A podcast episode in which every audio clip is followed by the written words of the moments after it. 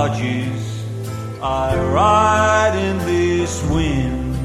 On my good horse, I call you my shiny black bears to the playhouse of fortune to take the bride. When somebody says you're not going to take Mack's testimony because he has powerful political connections, and I say, okay, I'm part of it.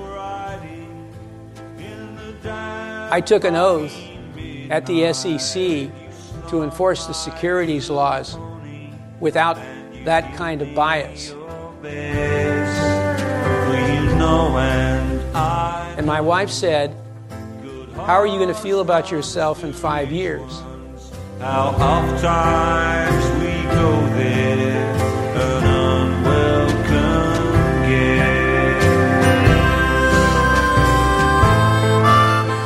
You're listening to episode 729 of Unwelcome Guests The Dynamics of Deep State Capture. I'm Robin Upton, and we've just heard from Gary Aguirre, lawyer turned SEC whistleblower who thought his job was to investigate financial fraud. Circumstances have led him to believe that perhaps his job was to appear to be investigating while actually covering up financial fraud.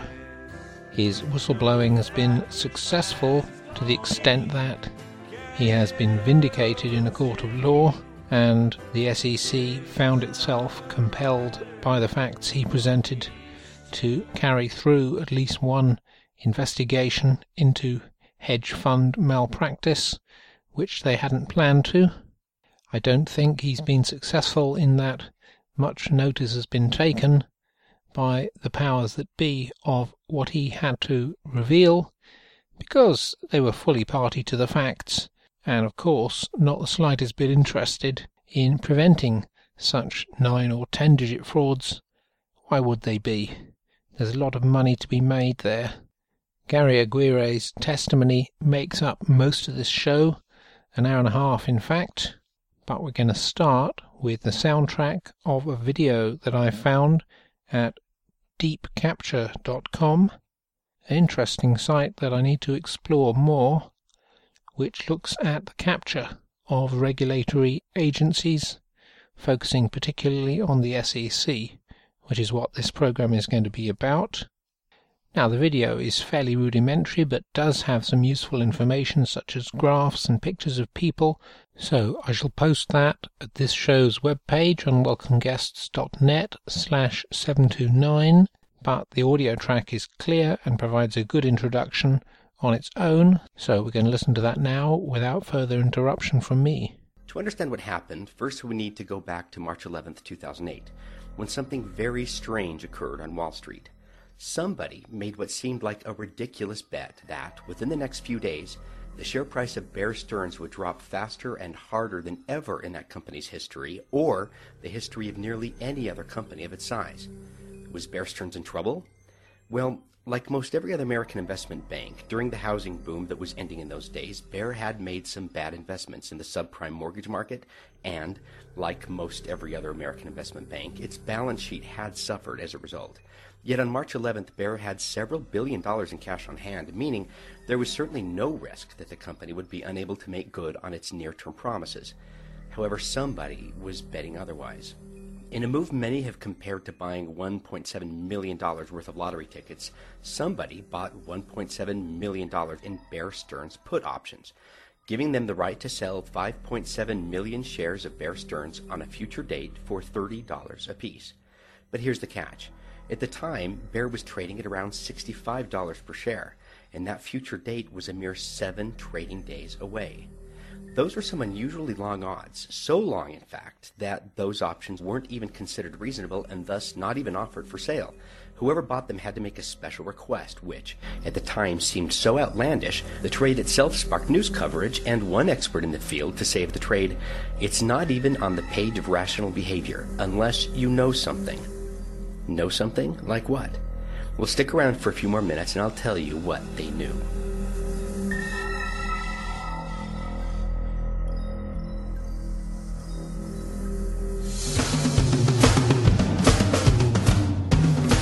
The day after those put options were sold, somebody sold some shares of Bear Stearns stock, but never delivered the shares to the buyers. Now, that's not entirely unheard of. After all, accidents do happen, and so the system is set up to temporarily accommodate those so called delivery failures by crediting the buyer's account with what essentially amount to IOUs intended to take the place of the undelivered shares until the temporary impediment to their delivery can be resolved.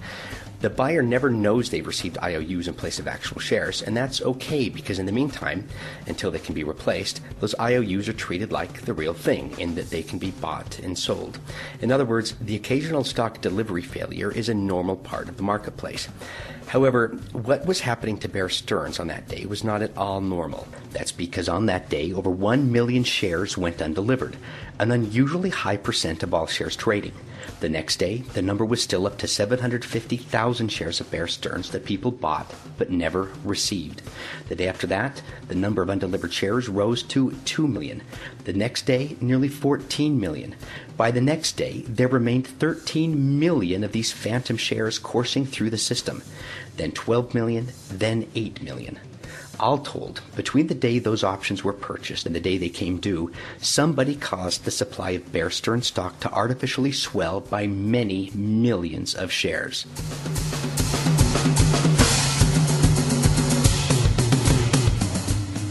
To understand why this is a problem, we need only refer back to the most basic principle of economics, that is supply and demand, and the fact that when supply goes up and demand remains unchanged, price will always go down. One look at the chart comparing each day's delivery failures with the same day's closing stock price, and we see that, as expected, the principle of supply and demand held true in the case of Bear Stearns as well. What made all this possible is a small but lethal loophole in the United States stock settlement system, which, until recently, permitted a manipulative form of stock trading commonly known as naked short selling. Now, before moving ahead, I should make one distinction very clear. Short selling is a beneficial and legal practice, permitting the short seller to profit from declines in a company's share price. Any one of us could do it if we chose to. Short selling, however, is not the same as buying put options. However, both are means of profiting from declines in a stock's price. Naked short selling is a name often applied to an illegal, steroid enhanced perversion of short selling and is the most common mechanism by which stock manipulators generate supply swelling IOUs to sell instead of real shares. Neither you nor I could do this, but until relatively recently, a few powerful folks on Wall Street could and actively did engage in naked short selling in order to manipulate the price of a company's stock down, making their regular short positions and put options much more lucrative.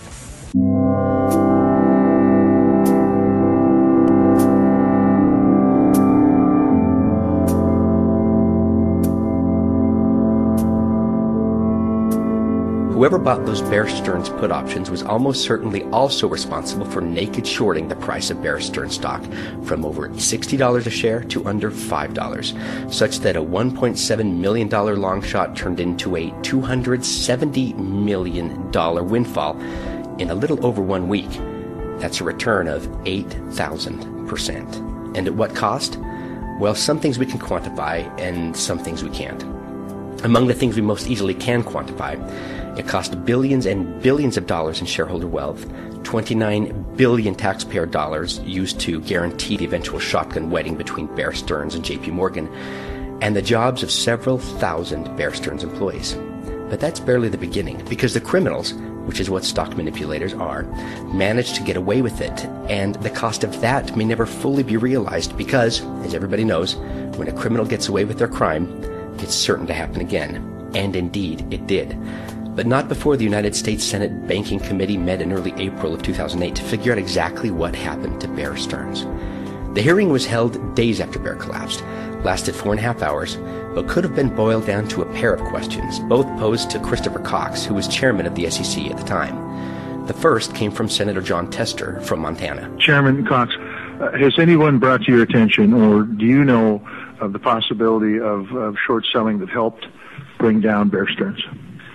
Uh, uh, I want to be careful uh, in the way that I respond to your question. It is a perfectly appropriate question. It deserves a straight up and factual answer. I'm a little bit constrained because the SEC is in the law enforcement business, and uh, I tried delicately to answer that question before. The SEC very aggressively pursues uh, uh, insider trading, market manipulation, and the kinds of illegal naked short selling that have been very publicly alleged in this case.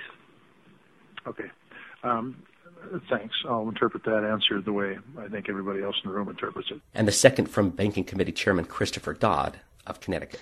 But I was struck. I uh, went back and looked at, at, at, the, at, the, volume of transactions. I guess, Mr. Chairman Cox, I'd like to address this to you if I can. I was looking at the, the volume of transactions. This looks like historic volume. I'm looking at the, at the amount of transactions that occur daily, weekly transaction on a daily basis. The numbers run at, at Bear Stearns up, running up to this to this week. Uh, uh, 3 million, 5 million, 6 million, 8 million, 7 million, uh, 2 million uh, shares, roughly those numbers.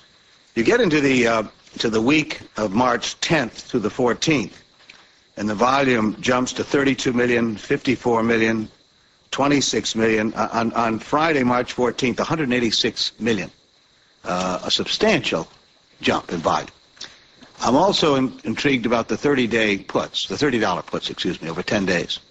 Um, there seems to have been a, a, a, rather significant. In fact, someone ran the math on it for me, and if you, you made a $600 investment on Thursday in Bear Stearns, on Monday that was worth about $37,000. Uh, not a bad deal uh, to make.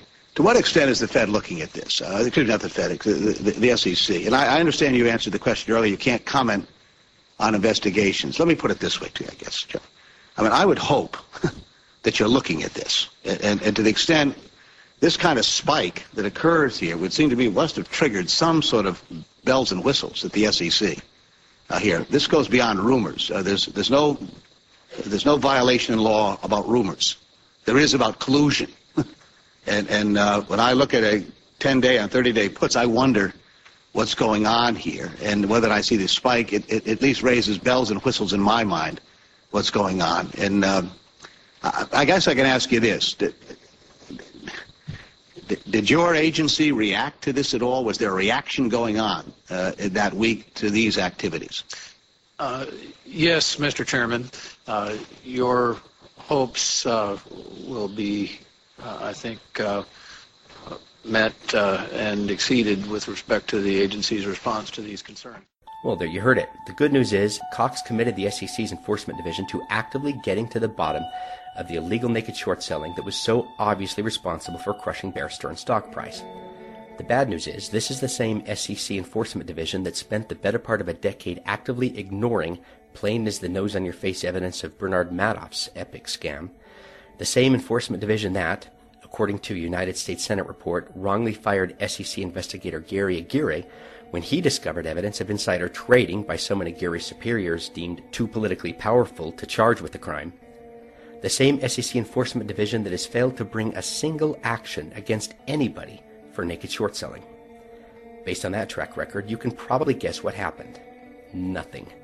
And with the expected results, the naked short sellers struck again.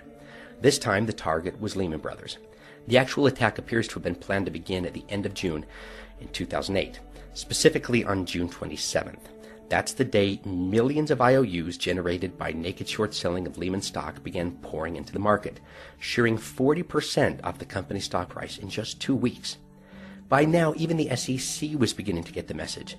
Manipulative naked shorting was a tool used by criminal short sellers to destroy public companies. And, barring something extreme, Lehman, Fannie Mae, Freddie Mac, and others would undoubtedly be next. Perhaps sensing the economic Armageddon on the horizon, on July 15, the SEC announced its intention to temporarily enforce rules meant to curb the already illegal practice of naked short selling, but only in the shares of 19 banks. As the SEC's press release said, Today's Commission action aims to stop unlawful manipulation through naked short selling that threatens the stability of financial institutions.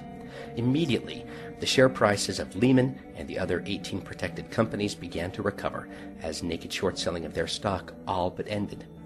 But any sense of relief was short lived, as it became obvious to anybody paying attention that the SEC barely even understood what naked short selling is. At least such was the message transmitted loudly by Chairman Cox in this interview on Fox Business Network. There, I guess you could say, is a growing rumbling that the SEC has not been doing its job in terms of enforcing naked short sellers and the rumor mill. How do you respond to those comments? Well, it's a very nice opportunity to explain uh, the mistake that your previous guest made and that uh, a lot of the media are making right now in assuming that naked short selling is illegal. Everybody knows they don't like naked short selling. They assume, therefore, it must be illegal and against the rules in all circumstances, but that's not the case. And as a matter of fact, uh, in the financial sector, in these uh, largely uh, capitalized and uh, big float firms, where you can locate shares rather easily, uh, the opportunity to extend a fail well beyond three days, uh, well beyond weeks, uh, indefinitely uh, currently exists. We want to make sure that that tool for manipulators, and that's what it is, uh, is taken away. Uh, we are not at all interested in, in tamping down on legitimate short selling, but what we are after is this sort of witch's brew of the manufacture of false information and then driving the price of the stock down, not through normal laws of supply and demand, uh, but through the manufacture of shares that don't exist, and that's what naked short selling lets you do. And so the emergency order expired in mid-August, and the SEC gave no sign of any willingness to follow up with another. Five months had passed since the takedown of Bear Stearns, and the prevailing attitude on Wall Street was that the SEC's little experiment in rule of law was over.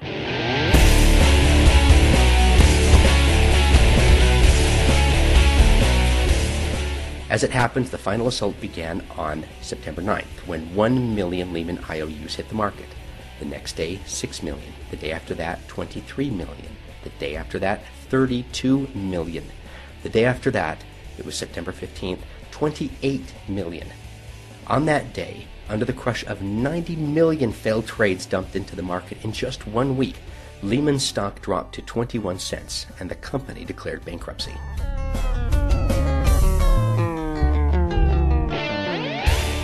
Despite being reduced to a penny stock, Lehman shares continued to trade and to be eagerly sold short by those intent on squeezing every last bit of life out of this 158 year old company.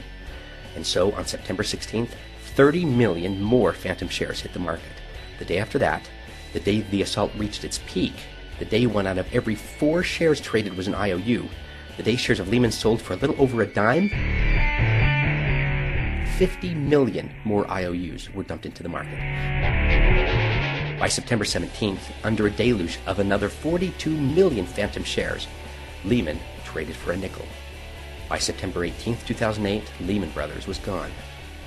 That very day, as if to draw special attention to its own unique worthlessness as a regulator, the SEC sprang into action, issuing another emergency order intended to strengthen investor protections against naked short selling in addition to enacting a new rule that makes clear that those who lie about their intention or ability to deliver securities in time for settlement are violating the law when they fail to deliver.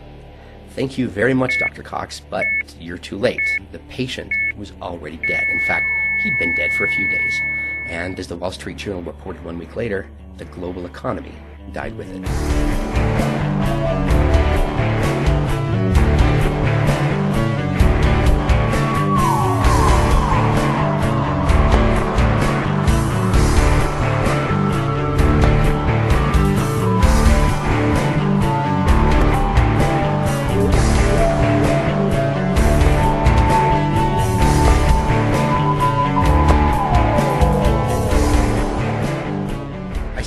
Economists will spend decades attempting to add up the true cost of what naked short sellers have done, as the SEC stood by and allowed it to happen.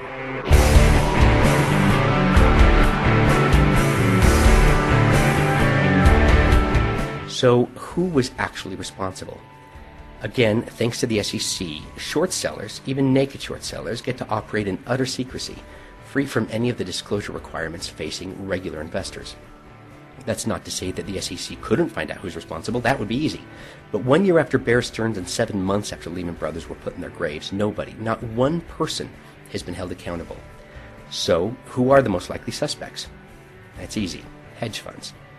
There's a small handful of huge multi billion dollar short selling hedge funds with the resources and capacity to naked short on the level seen here. The people behind these hedge funds are among the richest in the world.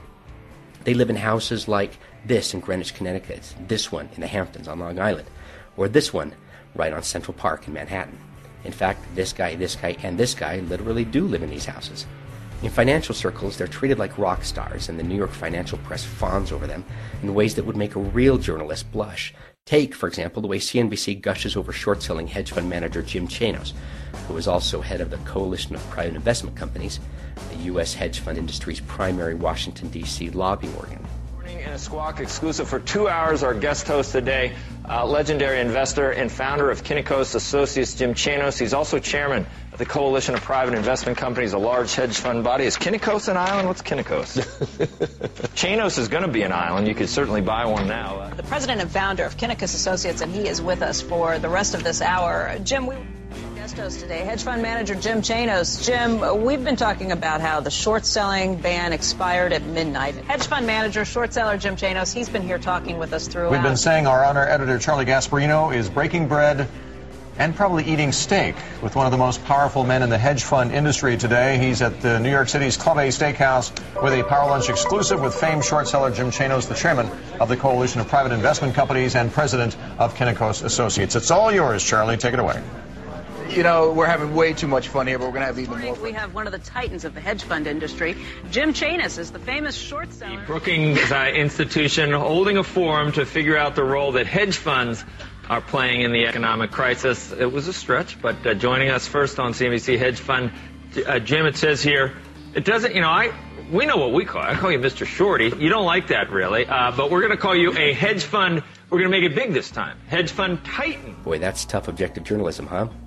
Recently, it was reported that the hedge funds run by this guy, this guy, and this guy came under investigation by the SEC after emails surfaced in which the three of them jointly conspired to do something overtly illegal.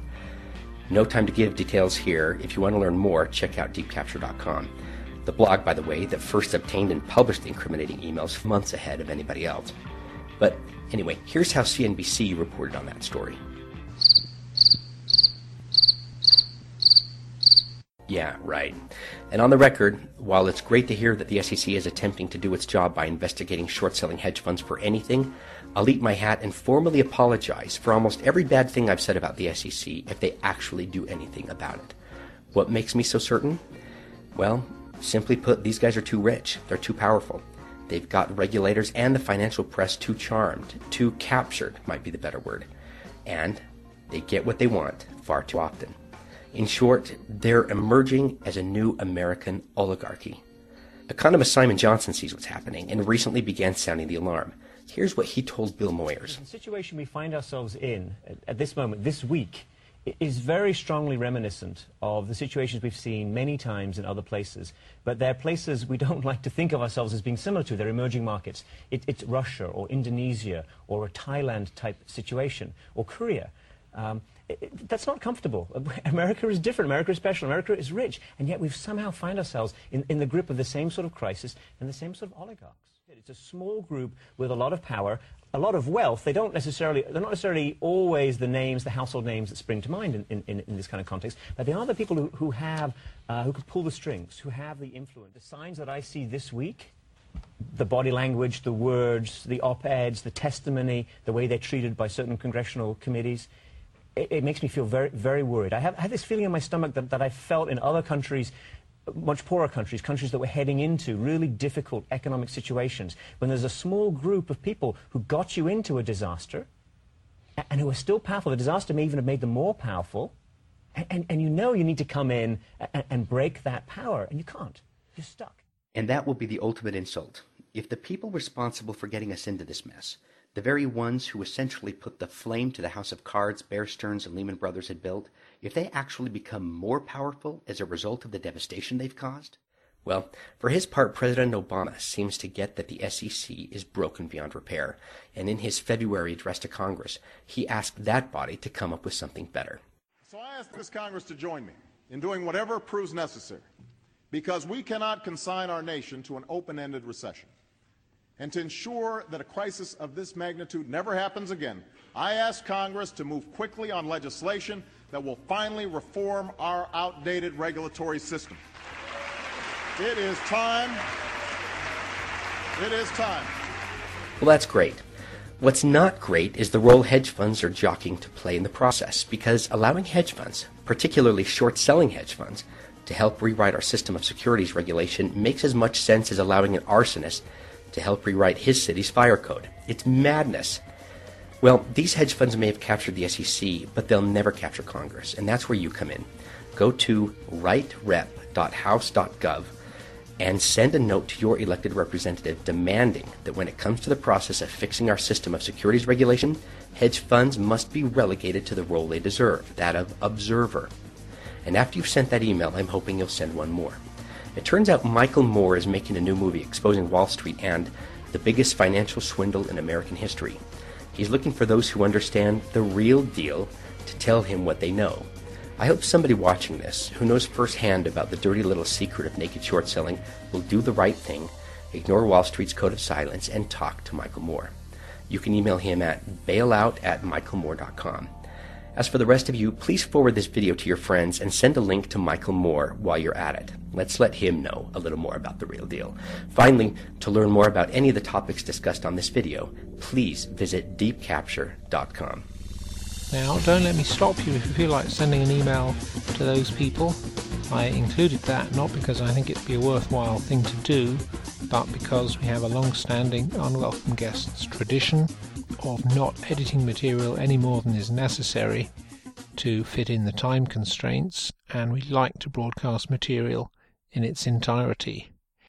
And it also illustrates a point about people in these captured institutions. It tends to be the experts, the senior people who get close to the top, whose skills and experience is sufficient to understand just how fundamentally captured that institution is. Now, these are not people who can easily launch another career, and these are not people who tend to have a broad understanding of the machinery of government. So it wouldn't perhaps occur to them just because they discover the SEC is totally corrupt, that other institutions such as FBI, CIA, the Justice Department, that they're all actually captured.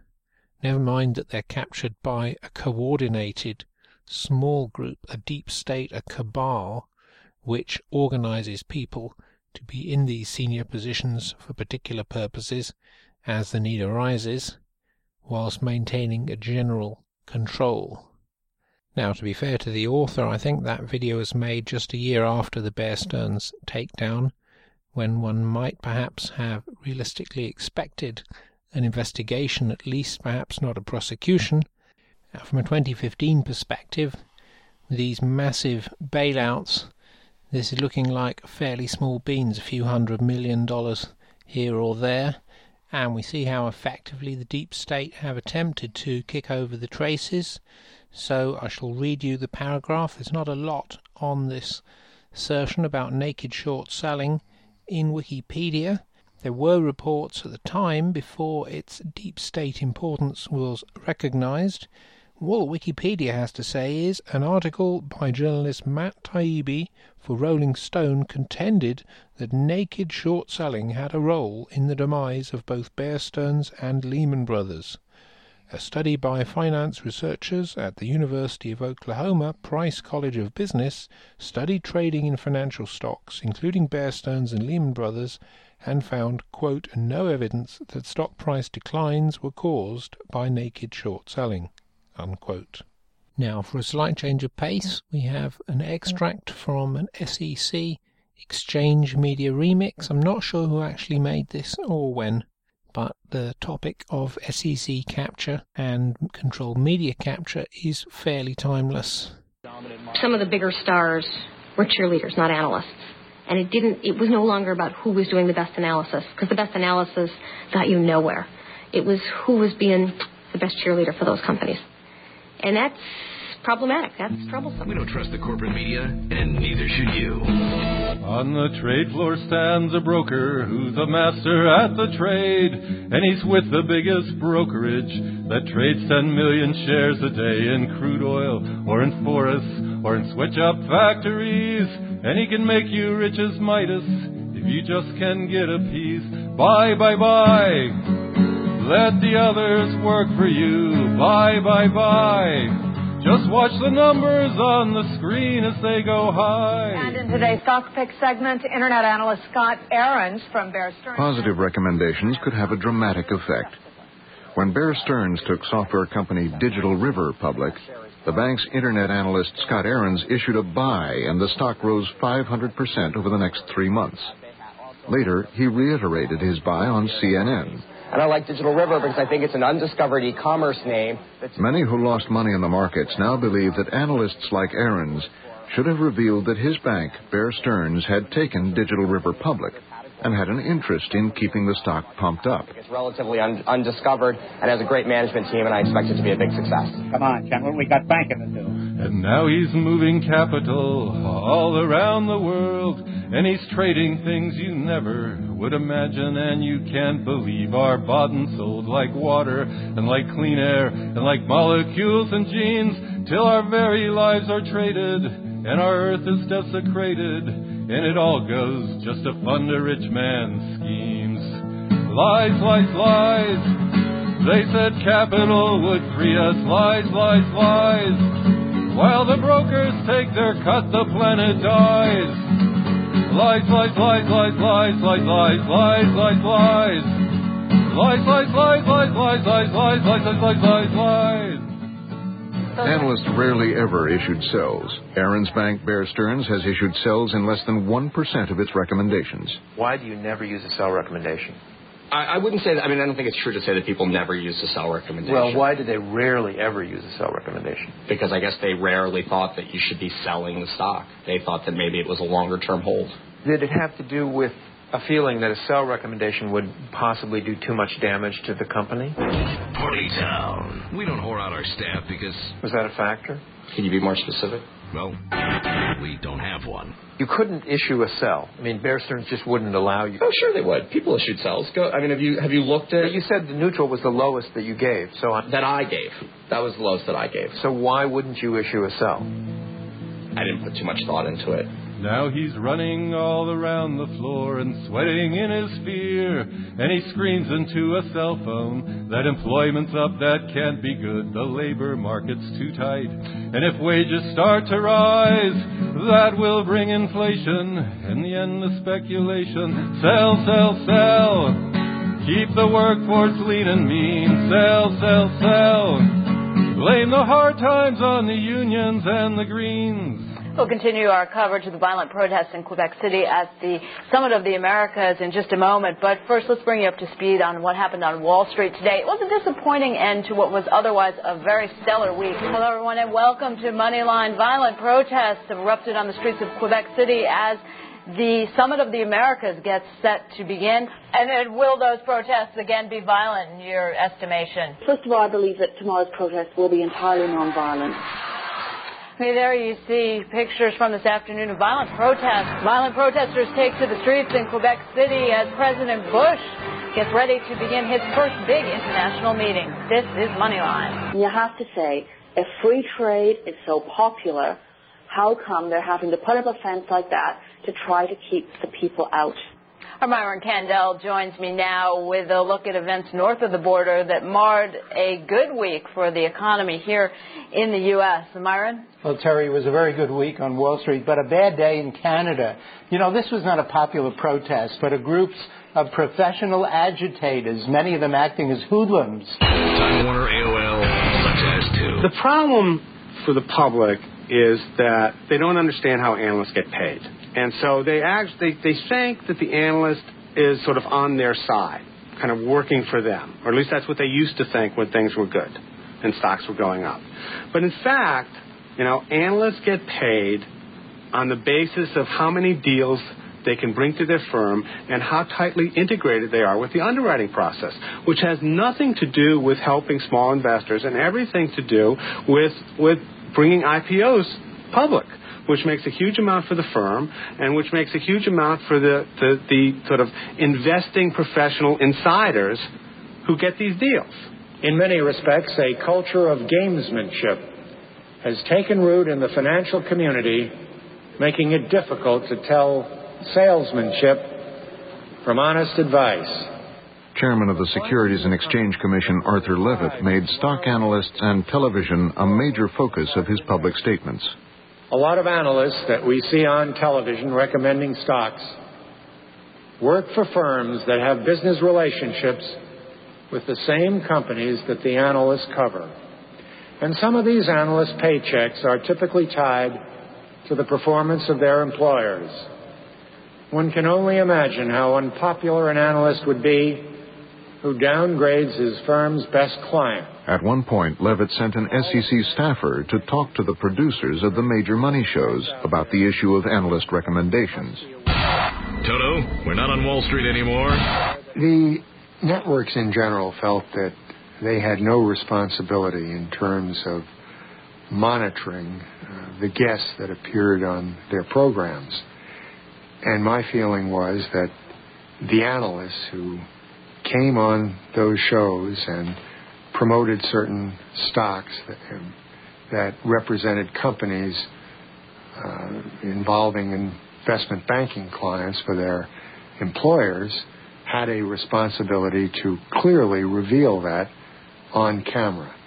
I still feel that way. I still feel that the kind of disclosure we're getting from analysts in both print and electronic media uh, is incomplete and inadequate. Cutting through corporate greed with the news you need. In spite of hand wringing and concern from regulators, this is Moneyline. Reporting the markets continued on their way to record heights.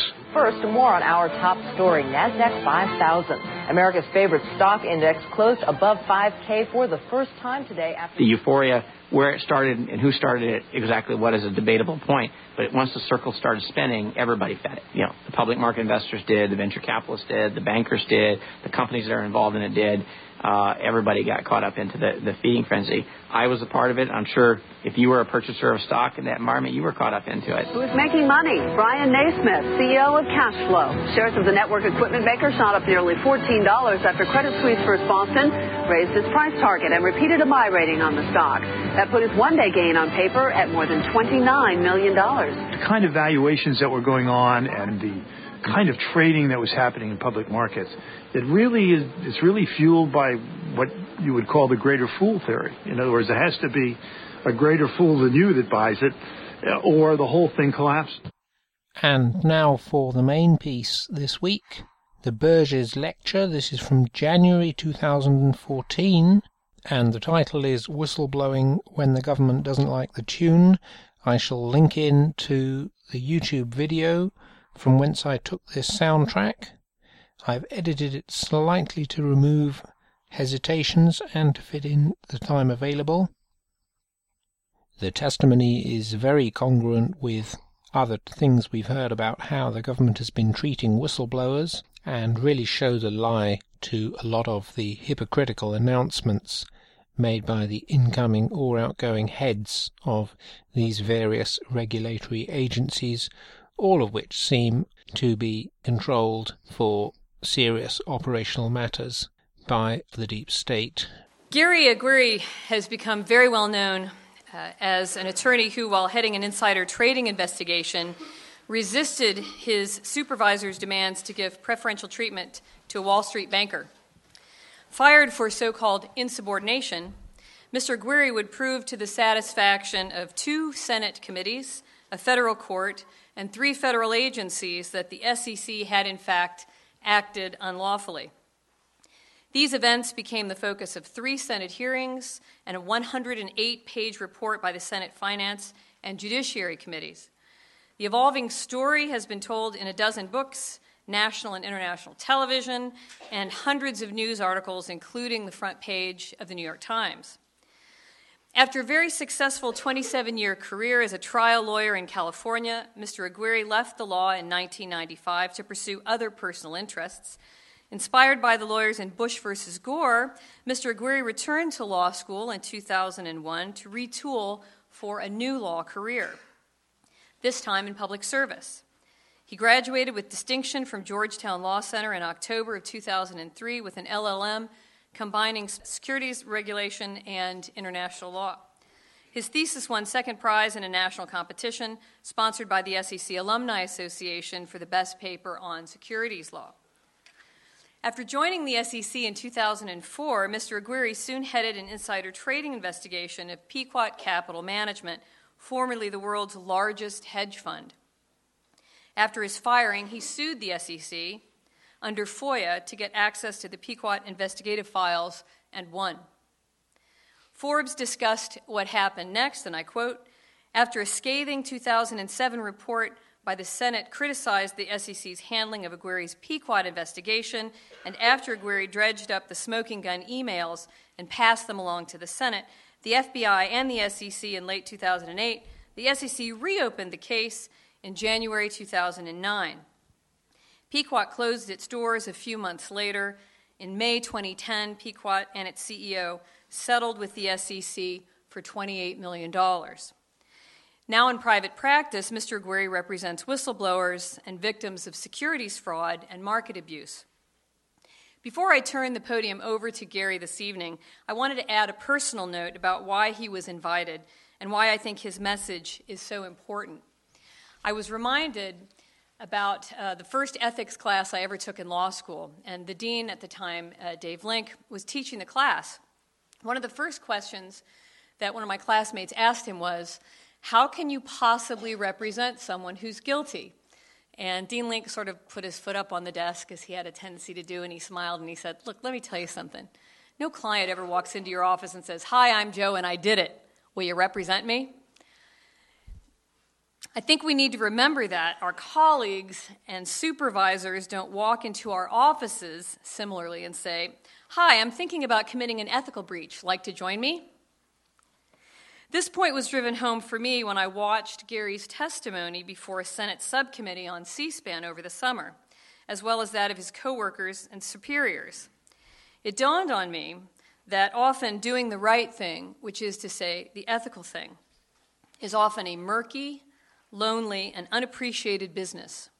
Not because everyone around you is committed to doing the wrong thing, but because they're telling themselves, and everyone else who will listen, that they're the ones who are doing the right thing. It takes a lot of courage to stand up to that kind of pressure. Gary has displayed that kind of courage, and that is one reason why I'm so pleased to have him as our guest tonight. Please join me in welcoming Gary Aguirre.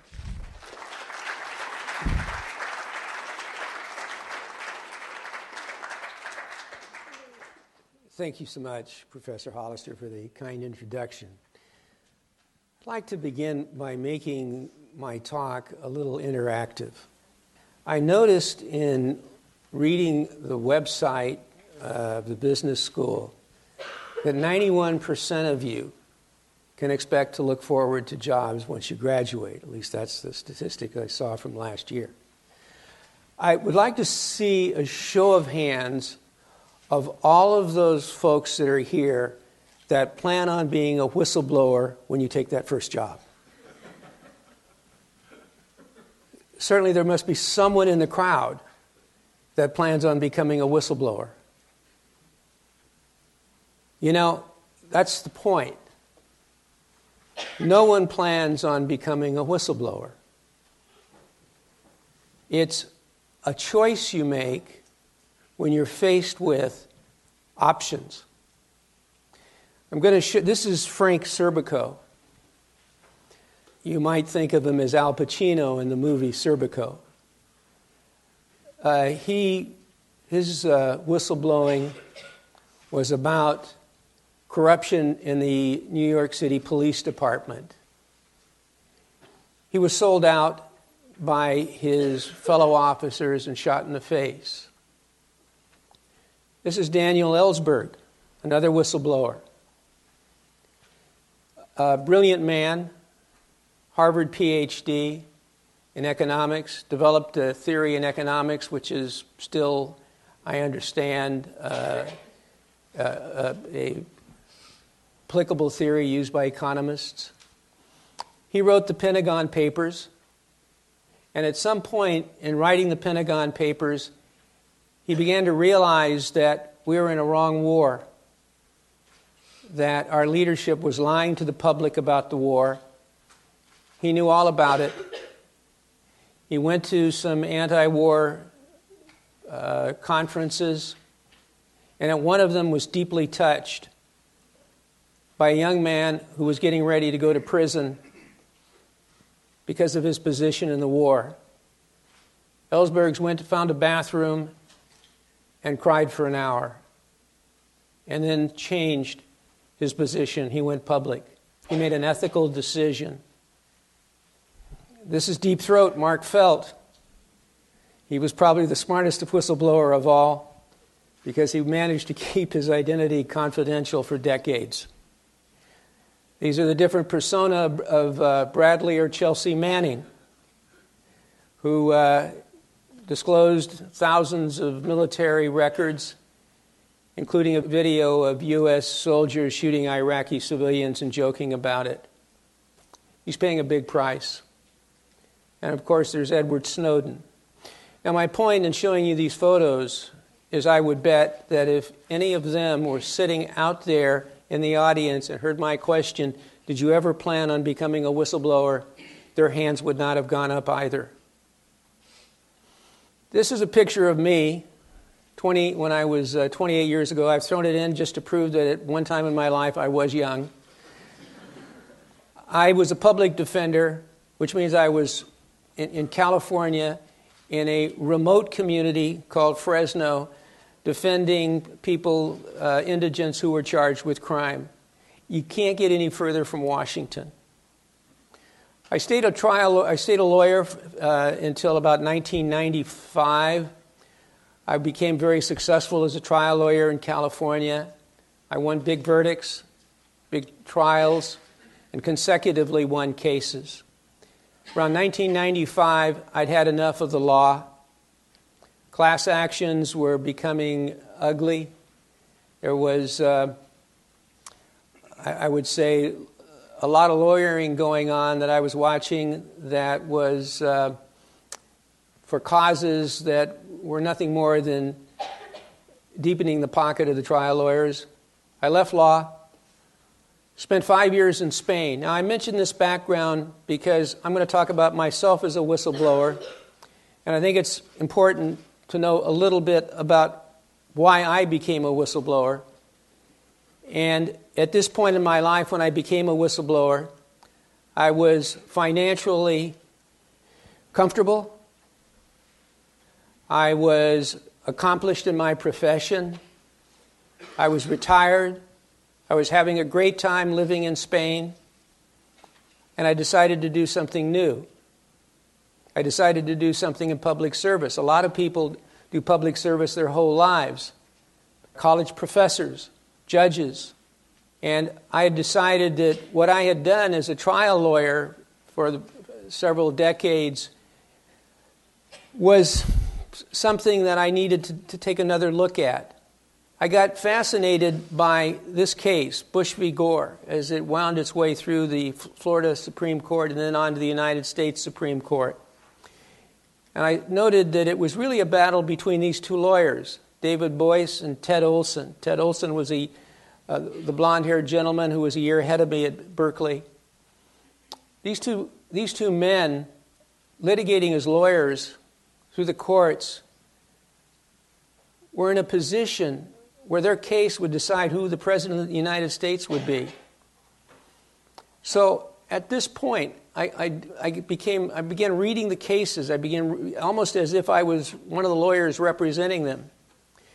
And eventually, my wife said, You know, I don't think you got lawyering out of your system. So I decided to go back. I went to Georgetown. And when I got to Georgetown, I thought I would be going into human rights. But at the point that I got there, Enron was breaking. Uh, my generation was being punished because retirements were being destroyed uh, life savings were being lost by companies like Enron, WorldCom. And so I chose securities. And I began studying this man, Ferdinand Pecora. Pecora was an amazing fellow. He would have come over on the boat about the same time as uh, Vito Corleone, the mythical godfather. He actually did come over on a boat. And uh, somehow managed to become an incredible lawyer. He lived in a basement with five members of his family. He went to divinity school. His father got ill. He dropped out of divinity school. Went to work in a factory. While working in the factory, worked part time in, in, a law office, became a lawyer, became an extraordinarily successful lawyer in New York. And after the Wall Street crash of 1929, they looked around for someone to conduct an investigation of Wall Street, and they chose this guy. He brought in all of the heads of the Wall Street banks and put them under oath. Basically said, How did you make your money? And he revealed over months of cross examination that was followed tightly by the public that Wall Street banks and the head of those Wall Street banks had delivered the 1929 crash and the Great Depression that followed. I studied everything about Ferdinand Pecora while I was at Georgetown. I went to the National Archives. I reviewed page by page the Senate uh, investigation that he conducted. I read the transcripts cover to cover. This is a, uh, one of the documents I pulled out of the Pecora files. It's from um, January 27th, 1933. It was about a couple of weeks after Roosevelt had become president. These were the findings that were being given to Pecora as, the, as a focus of his investigation. These were the things that were wrong. And they went through all of the market manipulations and, and different types of fraud that were being perpetrated by Wall Street at the time. Here's, here's what, what I considered the bottom line conclusion from Pecora. As its memory of the unhappy market collapse of 1929 becomes blurred, the public may lend at least one ear to the per- persuasive voices of the street, subtly pleading for a return to the good old times.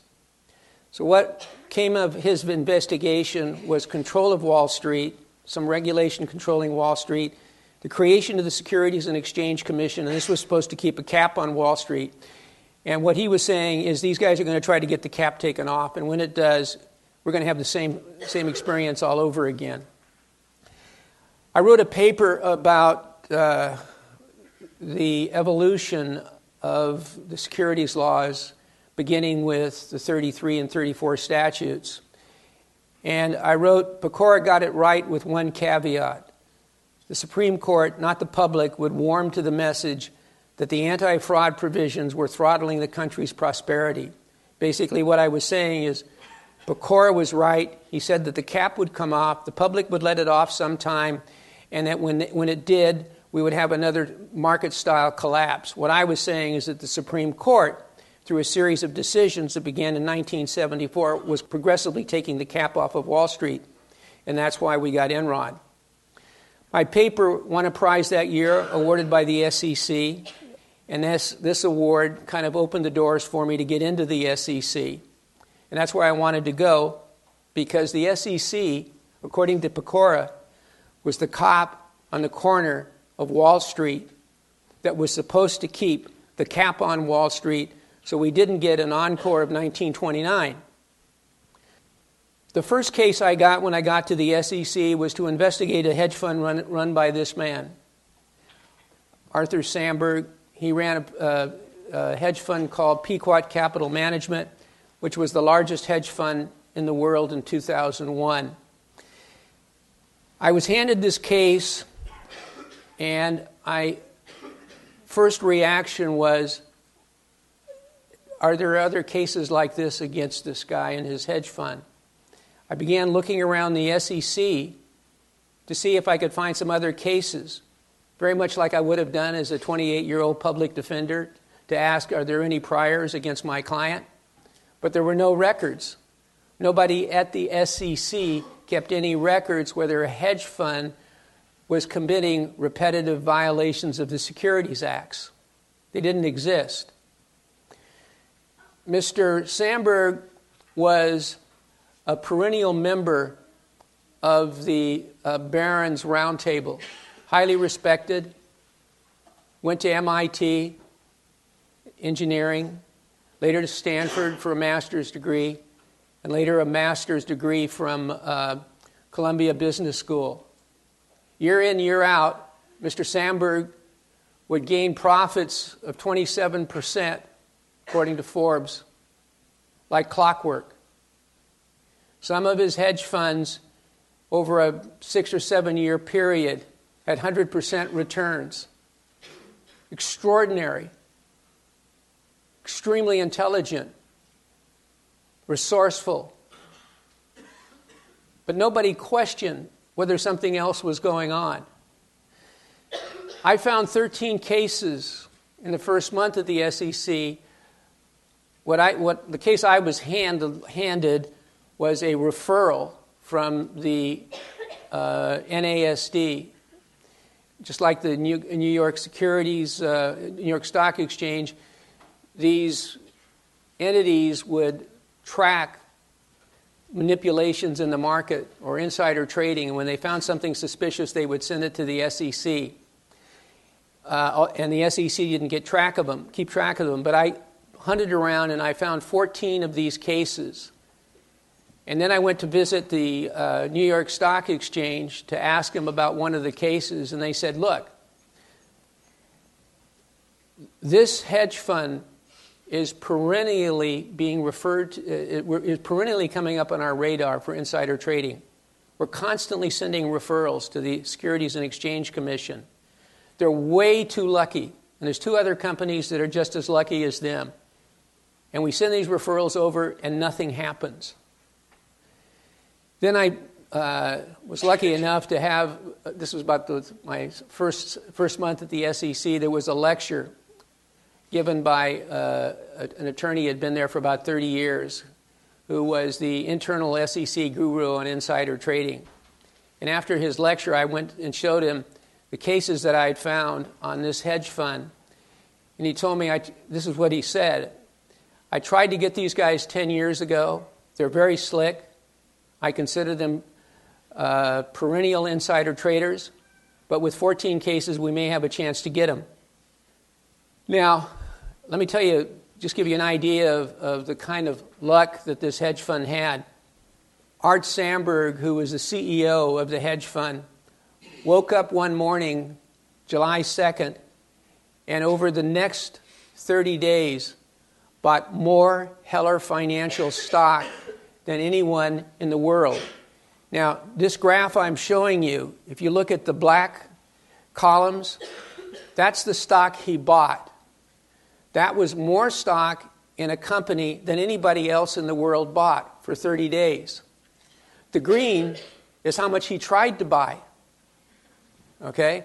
Sometimes 250% of the total amount of the stock that was traded.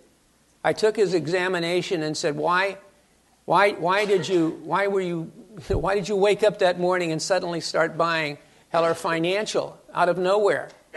We can't find any records. There was no research. You usually contact the company. You never contacted the company. There's nothing. There's no emails. There's nothing. There's absolutely not a single record.